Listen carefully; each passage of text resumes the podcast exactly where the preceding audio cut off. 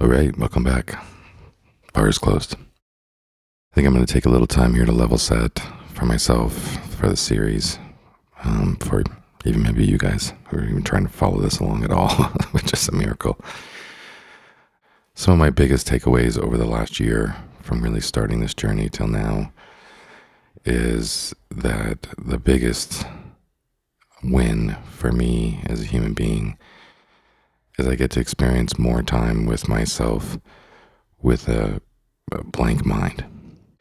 And when I close my eyes, it's not a lot of busy imagery. When I when I'm walking the dog, you know, I'm not thinking about 50,000 other things and pumping my blood blood full of all kinds of adrenaline and you know, like I literally am I've learned and will continue to learn and get better at silencing the voice. Or in my case, you know, voices, I'll admit it. There's a few, not a lot, and they don't have names, but and what that's really then led me to do is have a greater understanding, and I could have only done that through sobriety. I could not have reached these places without extended periods of sobriety. That's an absolute fact. With that, then I started to realize that I have a nervous system to regulate. I mean, go figure. And that that nervous system has been running havoc my entire life. And I was, you know, mostly blindly unaware of it.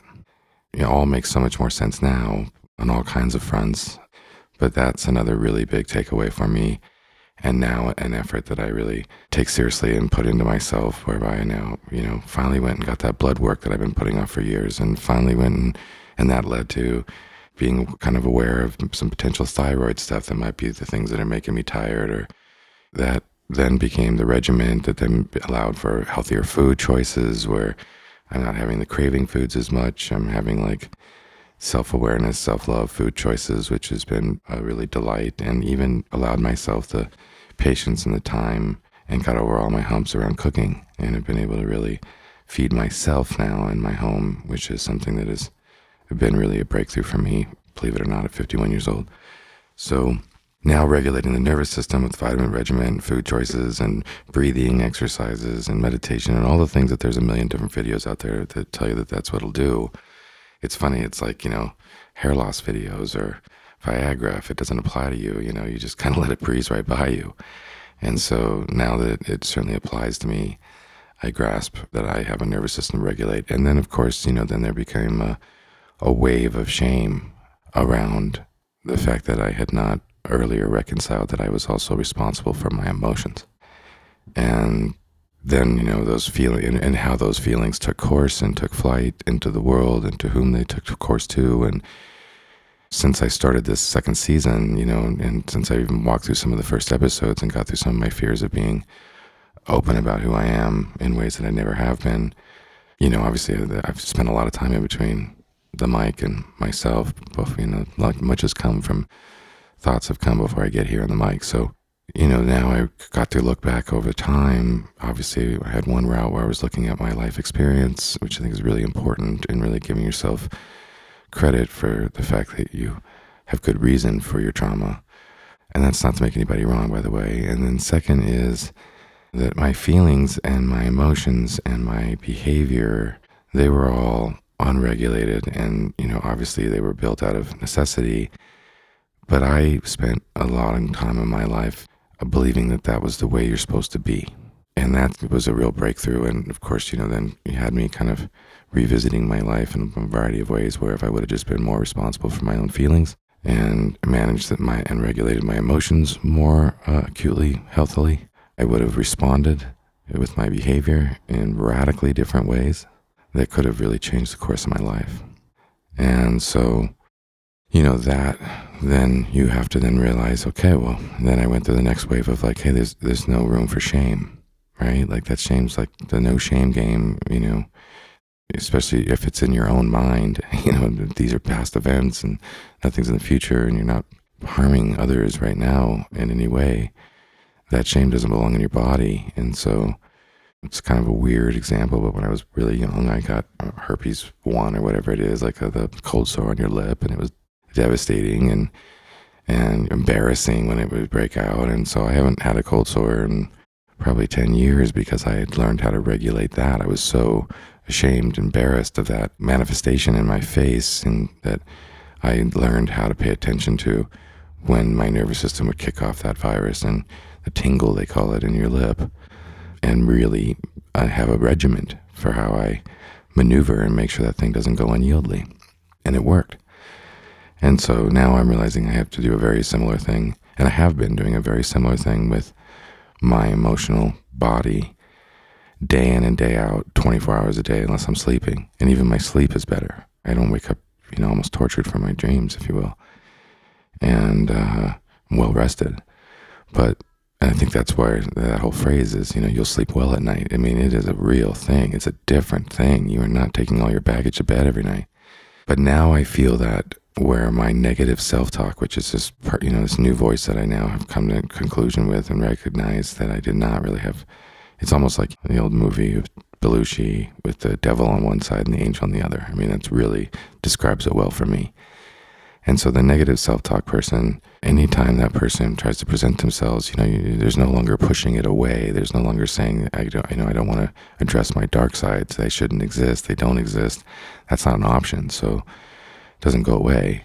But at least now, when I feel it coming into my body, I feel kind of a wave, like a nauseous wave, you know, that I've trained my body, like the tingle, to remind myself that this is not the voice who should be running your show.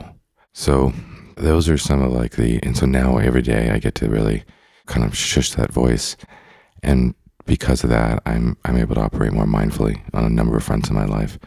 And not just mindfully in the way that I dress each and every challenge or the tasks at hand, but even mindfully, spontaneously, when my sons call out of the blue and have and need relationship advice or need school advice or need professional advice or just want to talk. Like I'm not in another world. I'm not already two beers in. I'm not already unregulated all day, right? Like I'm able to get off the phone and be proud of myself as a papa and proud of them for having the experience and the courage to call and ask. So, anyway, these are in my journey kind of some of the really super duper benefits of my sobriety efforts.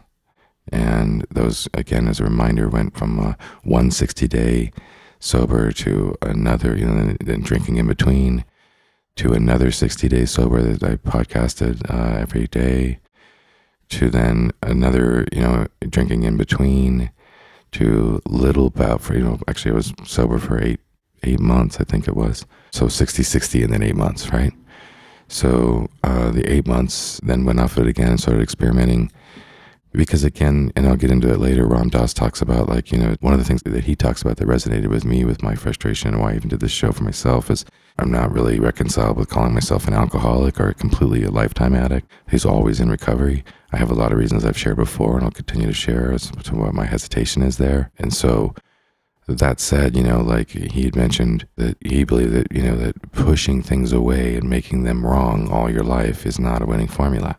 And that really nailed it for me. I really get that that's my kind of my issue with AA or as much as I really appreciate that for others.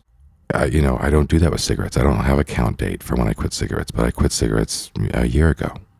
And I probably bummed or had maybe more than a year ago, maybe seven in between, and probably never finished any of them. And I don't have a relationship with cigarettes anymore. And in fact, I do have the, the natural repellent that my healthy body would have towards that commercial injection machine. So now I get to say, okay, no cigarettes, and I don't have a push away. They're like they're just they're not me. You know, I can imagine a day. I stopped drinking beer because you know I have the non-alcoholic beer now that is really kills that craving and just as well.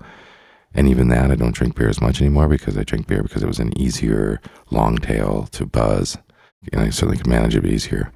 So I haven't had a beer and I can't tell you how long. Once again, I can't tell you how long, right? I just I just have replaced that. And so I still drink hard liquor at times and I mostly drink wine and I've the times that I've drinking the hard liquor, it's either been just fine or kind of good or just went terribly wrong again. And I am really faced with different challenges with my own physical being and what, how I can handle alcohol. And I'm now really acutely aware of that. And the environment that I'm in where that alcohol is being consumed, and then the mood that I'm in when that alcohol is being consumed, and how much I've eaten, and it's, you know, is a variable. And, and that's just a lot of shit show if I don't have all that right. So now it's a risk reward thing again with do I drink or do I not? So I'm pretty much resigning myself to wine at the moment and certainly not daily, but I'm wanting to really kind of be transparent about that. And then ultimately just kind of now there's no longer a mystery and no duality as to what I'm finding as my benefits with Vic and sobriety. Fact. All right, long show today. Sorry, guys. Thanks.